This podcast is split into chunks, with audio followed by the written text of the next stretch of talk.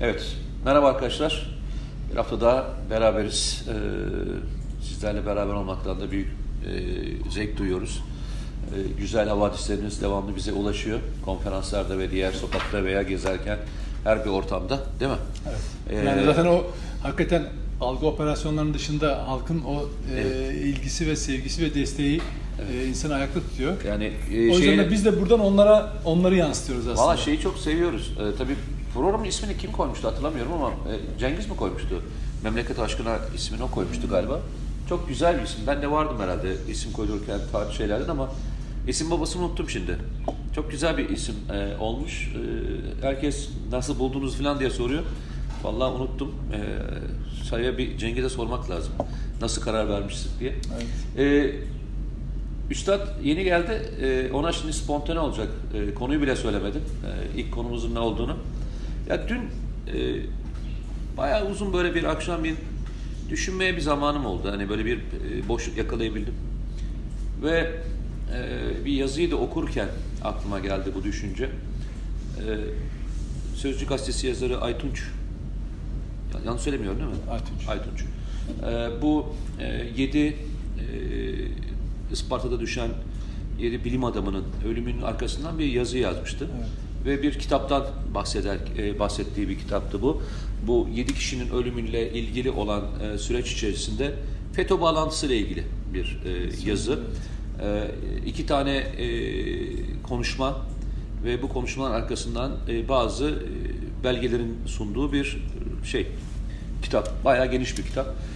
O an aklıma geldi. Dedim acaba hani Türkiye'de bugüne kadar e, şehit edilenler, bugüne kadar işte e, suikaste uğrayanlar veya e, ölümlerinin e, üstündeki sır perdesi açıl, açılmayan, kaza diye e, belki kapatılan ki biliyorsun bugün itibariyle mi dün itibariyle o Isparta'daki kazanın da e, zaman aşımı e, doluyordu.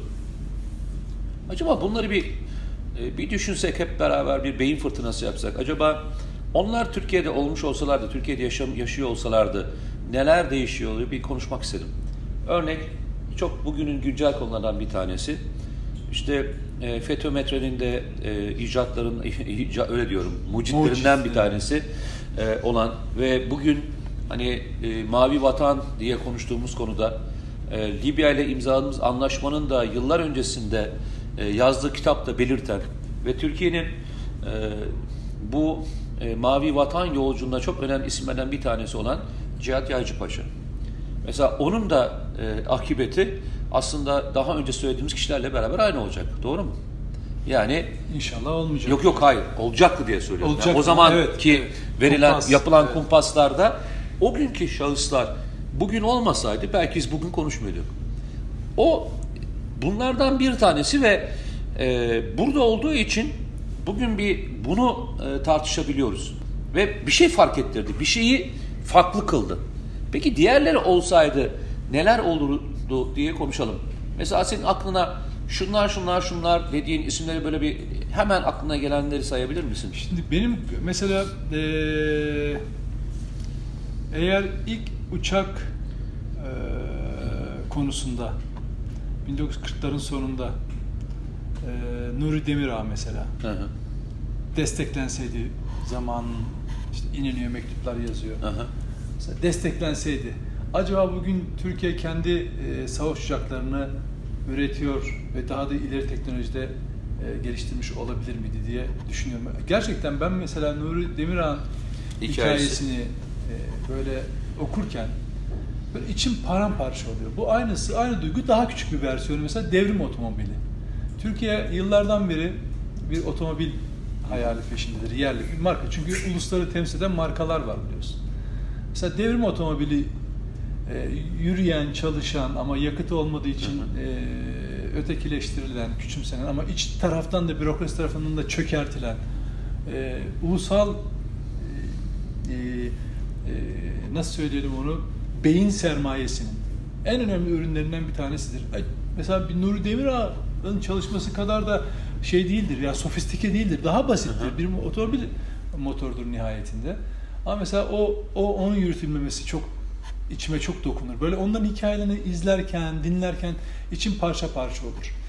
Mesela Recep Yazıcıoğlu yaşasaydı mesela kafamda böyle yani öyle öyle iyi insanlar yaşasaydı falan diye. Mesela Adnan Uğur, Kahveci Uğur Mumcu yaşasaydı, yaşasaydı. mesela. Ne, ne kadar hoşuma giderdi. Yani böyle Abdülhamitoğlu yaşasaydı. Abdülhamitoğlu yaşasaydı, Hrant Dink yaşasaydı falan Örnek böyle. verelim. Ee, Mesela TÜBİTAK mühendisleri vardı. işte Bir 7 tane- tane 7 tanesinin işte düşen uçağı söylüyorsun. Ee, bir Daha de şey, başkası. bir de kazalarda Aselsan. Asya, özür dilerim. Aselsan, özür dilerim. pardon. Aselsan. Aselsan diyorsun. Orada Yücel diye bir yüzbaşı vardı. O, yanılmıyorsam o Yücel ben askerlik yaparken e, bölük komutanlarından bir tanesiydi. Çok zımba gibi e, bir askerdi. Çok iyi bir askerdi yani. Ve orada bir kazada e, hayatını kaybedenlerden, şehit edilenlerden belki de birisiydi falan. Mesela onlar yaşasaydı. Bunu niye söylüyorum? Mesela Eşref Bitlis yaşasaydı. Yani bakın bunu niye söylüyorum?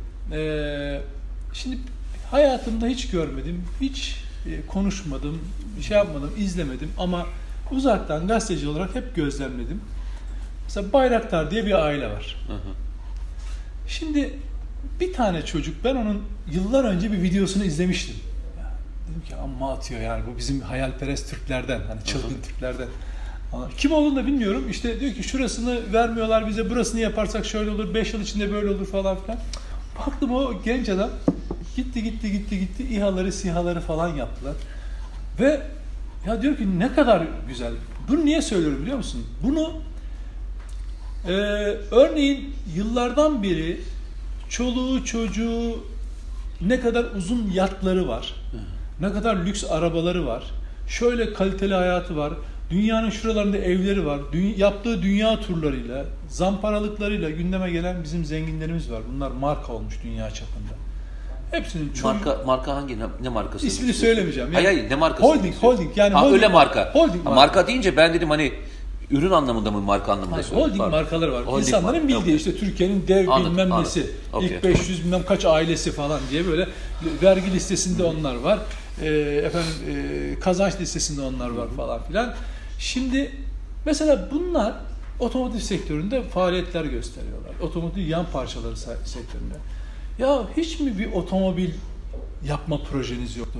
Bak o ailelerden bir tanesinde John, Can Nahum var mesela tamam mı? Bak bu gayrimüslim bir ailenin Hı hı. eee, oğlu. 70'lerin sonunda Anadolu yapılıyor. Bir de metal e, aksamdan bir araç da planlıyor. Ama o aile bunu da üretmiyor. Ve mesela geçenlerde zannederim Kayseri mi bir, bir küçük sanayi sitesinde adam oturmuş bütün atık metal parçalarından bir araç üretmiş. Yürütüyor. Bunu diyor motosiklet yapmış hatta. Yani. Motosiklet. Biri de biri de araç üretmiş. Bir otomobil üretmiş. O parçalardan zaten trafiğe çıkmıyor ama küçük bir bir prototip gibi bir şey. Ya dedim ki içinden devlet şu holdinglere dil dökeceğine, bu kadar teşvik kapısı açacağına, şu küçük sanayideki adama destek verse şimdiye kadar yerli otomobil yapılmıştı. Yani hayaller bazen o kadar yakın ki ama o yakınlığa giden eli kesiyorlar. İşte o öldürülen, yok edilen mesela Nuri Demirağ yani anlatabiliyor muyum? Yani adam Benim si- silah yapacak. Şurada hemen Haliç kenarında silah yapacak değil mi? Fabrikası var. Bombalanıyor. Yalvarıyor uçak yapalım diye. Mesela ondan sonra Vecihi Hürkuş'un çalışmaları var. Yani inanılmaz zeki insan. Zaten bakın dünyada ya belgeselleri de Türkiye'de bak Türkiye'de uçağın uçmasına izin verilmediği için Vecihi Evet. Kurkuş uçağı nereye götürüyor biliyorsun değil mi? Avrupa'nın ülkesine Evet, götürüp evet. ve Avrupa'nın söküyor, parçalıyor, trene Evet. yüklüyor. Avrupa'ya götürüyor ve Avrupa'da e, uçuruyor. Evet. Yani Avrupa'da Evet, uçuruyor. evet, Türkiye'de uçmasına aynı şeyler. Tabii de, de- mesela Nuri Demirağ da uçağı burada uçuramıyor. Kayseri'ye yönlendiriyorlar falan. Orada da e, beğenmiyorlar falan bir şeyler oluyor. Şimdi hani bir ülkenin bak şimdi şöyle dünyada biz bazı proje, bazı olayları isimlerle özdeşleştiriyoruz. Yani elektriği bulan, uçağı bulan, aya giden, işte uzay çalışmalarında, silah konusunda falan hep kişiler üzerine gidiyoruz. O ülkelerde de hı. yani gelişmiş o batı ülkelerinde bunları geliştiren insanlar hep e, çok zeki, kendinden yaratıcı insanlar. Bu Allah her toprağa, her ülkeye belli oranlarda dağıtmış bunu. Bize de dağıtmış. Ama biz kendi evlatlarımıza ihanet etmişiz. Siyasiler aracılığıyla yani bu ülke siyasiler aracılığıyla bu yaratıcı evlatlarına ihanet etmiş. Onların kimini ölümüne, kiminin batmasına, sürünmesine, itibarsızlaştırılmasına, unutulmasına, en kötüsü bu, unutulmasına şey Mete. Yani Nuri Demirel kim diye sorsan sokakta bir kişi hatırlamaz. Ama Biz bir Veci- ülkenin hayallerinin yıkılışıdır. Biz Vecihi Hürkuş'u nereden hatırlarız? Ha, yani Biz şeyde- nereden hatırlarız? Sener Şen'in filminden hatırlarız. Oradaki Vecihi, ka- Vecihi Vecihi- karakter- Vecihi karakteri vardır biliyorsun. Orada bir makaraya alınır. Evet. Ama onun o Kurtuluş Savaşı sırasında yaptıkları, bu ülke için yapmaya yapmak istedikleri falan. Bu ülkede ihanet olmuş o kadar evlat var. Buna rağmen bak bu topraklar şöyle bir şey. Vuruluyorsun, düşüyorsun, toprakta toprağa gömülüyorsun. O topraklar yeni evlatlar çıkarıyor. İşte ben deminden örnek verdim. İHA'yı, SİHA'yı yapanlar. Yani kaç tane vatan evladının hayatının kurtulmasını sağladılar. Terörle mücadelede ne kadar büyük üstünlük sağlanmasına, Türkiye'nin sınır dışı operasyonlarda etkinlik kazanmasına Şimdi-. Bir de buna karşı çıkan alçaklar var. Yani İHA, SİHA işte Şimdi- insan hakları bilmem neymiş falan diye söyleyen alçaklar oldu. Ben şöyle- Dolayısıyla şunu söylemeye çalışıyorum. Evet bu insanlar yaşasaydı, bu gelisi bugün Türkiye çok farklı nokta. İnan ki siyasiler eliyle değil bak. Hiçbir siyasetçi bu kadar katkı yapmamıştır. Ama bu adamlar yaşasaydı Türkiye çok farklı nokta olur. Umarım bugünkü evlatlarına Türkiye sahip çıkar. Türkiye bizim çocuklarımız zamanında çok farklı bir ülke olur. Bunun bir kez daha e, hepinizin hani düşünmesini istiyorum. Örnek verelim. Geçen gün e, Amerikalıların e, bu 11 Eylül saldırısından e, sonra e, Taliban'a yaptıkları ilk harekatta bölgeye gönderdikleri 12 tane e, şey var. Yeşil bereli var. Onların hayat hikayesini anlattıkları bir film e, var. E, 12 Adam e, diye bir film. E, şimdi tam onu seyrediyorum. Yine aklıma geldi. E, Kaşif Kozinoğlu aklıma geldi. Kaşif Kozinoğlu e, Türkiye'nin e, dış operasyonlardan sorumlu e, başındaydı. Dış operasyonlarının başındaydı ve özellikle As- Asya konusunda, e, Avrasya konusunda çok da e, deneyimli. E, geçmişinde özel kuvvet kökenli olan bir e, abimizdi ve hani yapabileceği bütün işleri yapan ve hayatın neredeyse e, hem özel kuvvetler arkasından Milli İstihbarat Teşkilatı'na yaşamış e, bir kişiydi. Ve biz onu e, Ergenekon sürecinde içeri attık biliyorsun. Görevin başındaydı, ayrılmamıştı. Yani görevli bir dış operasyonlar daire başkanı iken alınıp e, Zaten yurt dışından gelmişti. Çünkü yurt o davanın gelmişti. beraber sanığıyız biz. Şimdi bunu niye söylüyorum biliyor musun? Biz e, 7 Şubat MİT krizini konuşuyoruz ama e, atladığımız belki en önemli şeylerden bir tanesi e, dış operasyonlardan sorumlu bir e, daire başkanını biz cezaevinde e, şüpheli bir şekilde ölümünü seyrettik. Şüpheli diyorum. Yani onun gibi bir ben adamın... istersen biraz söz alabilirim. Biraz fazla konuşacağım ama. Yok ben Çünkü oraya geleceğini biliyorum. Senin Aynı, nereye- aynı davanın sanığıyız. Yani Sanık. ben Kaşık Özan'ı hiç tanımadım hayatımda. izledim Aha. ama tanımadım. Ama aynı davada beraber sanıktık. Oradan Yani, devam e, edeceğim. Keşke mesela onunla ilgili bir e, film yapılsaydı Türkiye'de. Çünkü biz e, Azerbaycan deyince, Bosna deyince, e, Kıbrıs deyince veya başka birçok coğrafya deyince onun ismini o coğrafyalarda farklı farklı isimlerde biliyorlar. Ve e, inanılmaz bir şekilde de saygı duyuyorlar. Biz ama e, Kaşif Kozinoğlu'nu e, görevi başındayken böyle bir e, olayın başına getirdik. Şimdi senin e, söylediklerin hani devrim arabasından bahsettin. Bunlar geçmiş tarihli örnekler. Tabii. Bir de bu tarihi örneklerine geldiğimizde ben sana basit bir örnek vereyim. Ee, Kale grubunla e, TVNet'te e, işte bizim İsmail Halis'le beraber benim daha çok içinde olduğum, İsmail Halis'in de yapımcısı olduğu e, hem de e, moderatör olduğu hem de e, katkı verdiği İsmail Halis'le yaptığımız program var Güvenli Bölge diye ve biz Kale grubunda bir program yaptık. Onlar işte bu e, F-35 parçalara dahil olması birçok parça üretiyor- üretiyorlar ve e, diğer tarafta da e, Türkiye'nin en gelişmiş silahlarını üretiyorlar. Bir gün diyor Amerika'ya gitmiştim ve Amerika'da işte bu F-35'in parçaların üretilmesiyle ilgili şirkete gittiğimizde dediler ki diyor burada çok önemli bir silah koleksiyoncusu var. Ve bu silah koleksiyoncusuna e, istersen seninle götürelim. Ve beraber gidiyorlar, atlıyorlar beraber gidiyorlar. İçeri girdim diyor. Dünyada üretilmiş olan bütün silahların 00, 01, 02, 03 e, kodlu bütün şeyleri orada. Dünyada hangi ülkede üretmişse. E, ve ben kendisine dedim ki diyor e, şeyin nerede? Yani Türkiye'nin ürettiği silah nerede? Yani silahlar nerede? Demiş ki kendisine Türkiye'nin ürettiği bir silah yok.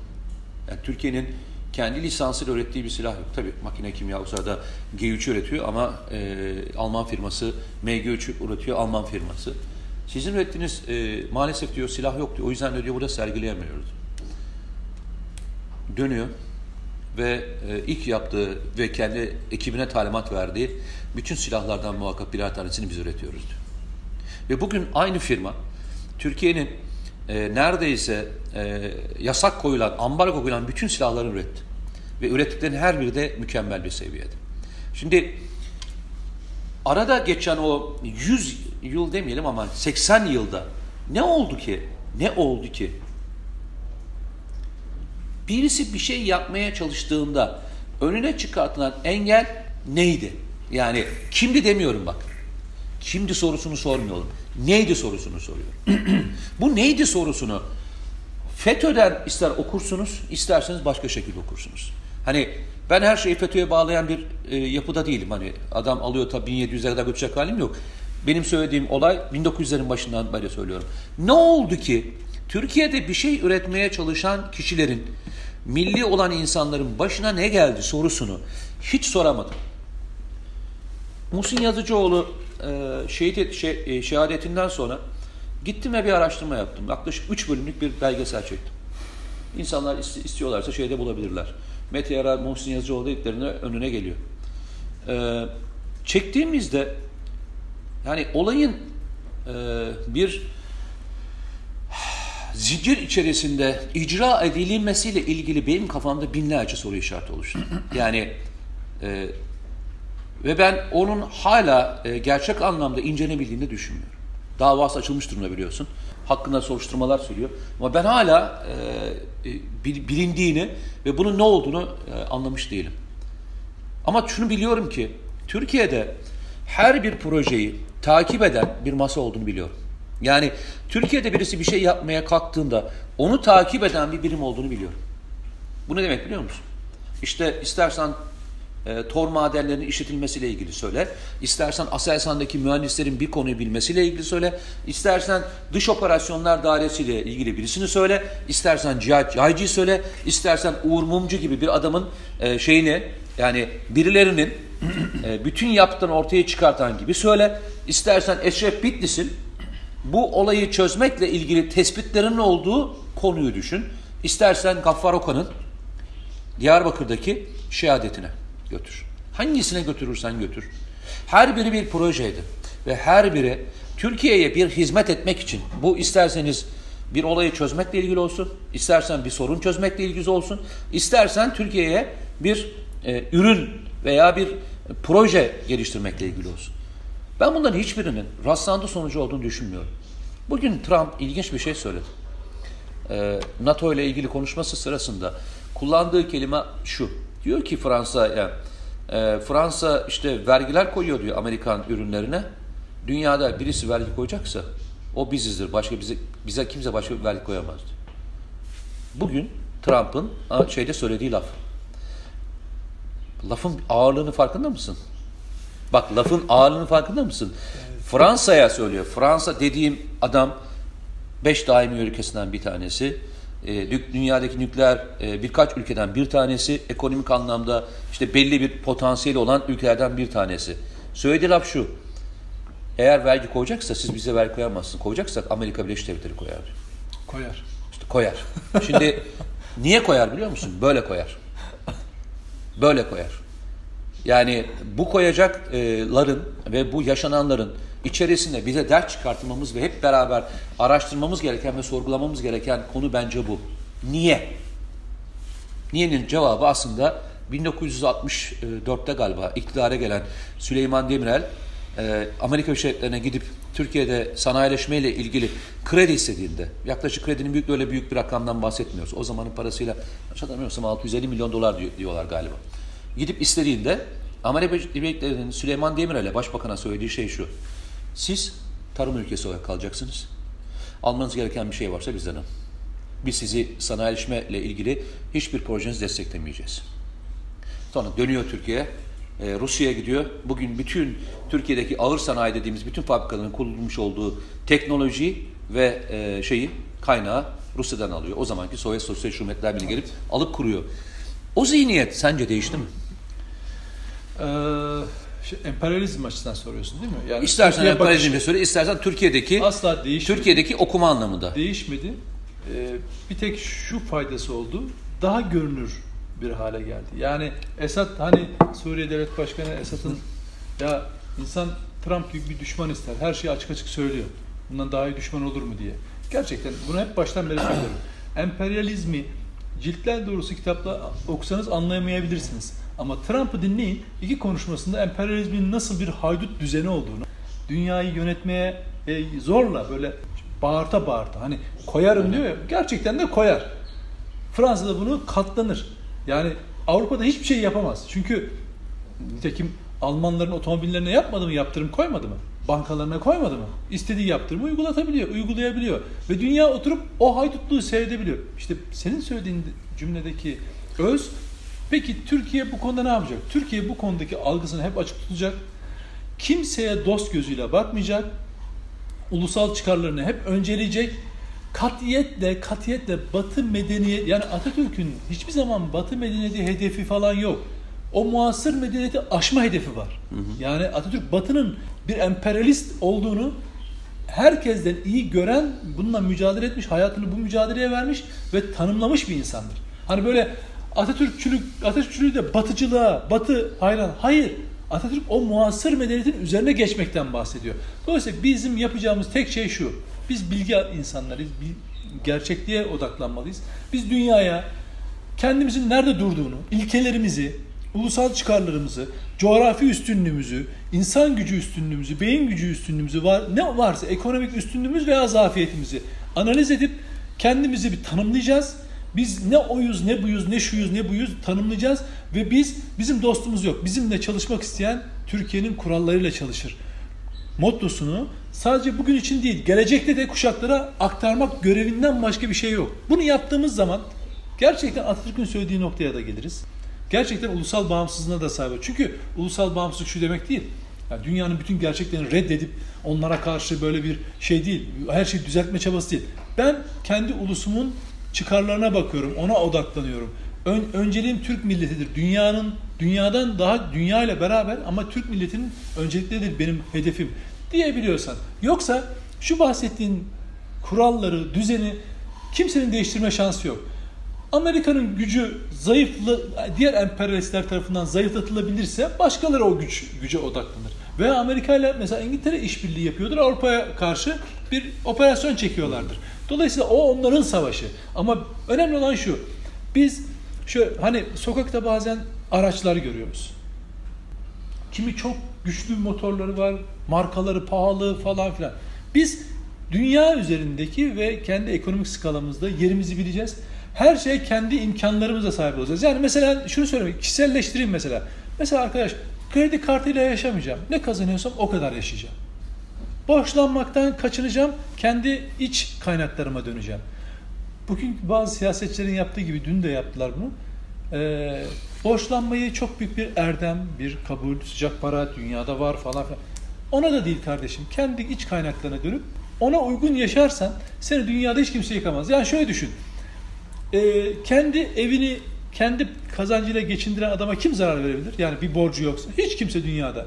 Yani emekli maaşını dahi alsa eğer kendi imkan borçsuz yaşıyorsa o adam bir ekmek e, mütevazi bir sofrayla onu dünyada kimse yıkamaz. Hiç kimse ömrünün sonuna kadar o istikrar içinde yaşar. Önemli olan onu onu onu korumak lazım. Bunu devletlere de uygulamak lazım. Evet. Arkadaşlar bir tartışma konusu. Ee, lütfen e, hayal edin. Ee, aramızdan e, yitip giden e, ve farklı metotlarla aramızdan e, ayrılmak zorunda bırakılan bu insanlar aramızda olmuş olsaydı Türkiye hangi noktada olurdu? Ee, bir soru. Cevap sizde. Ee, ne yapmadık da e, bu insanlar aramızda değil? İkinci soru. Üçüncü soru. Bundan sonra bu iş bitti mi?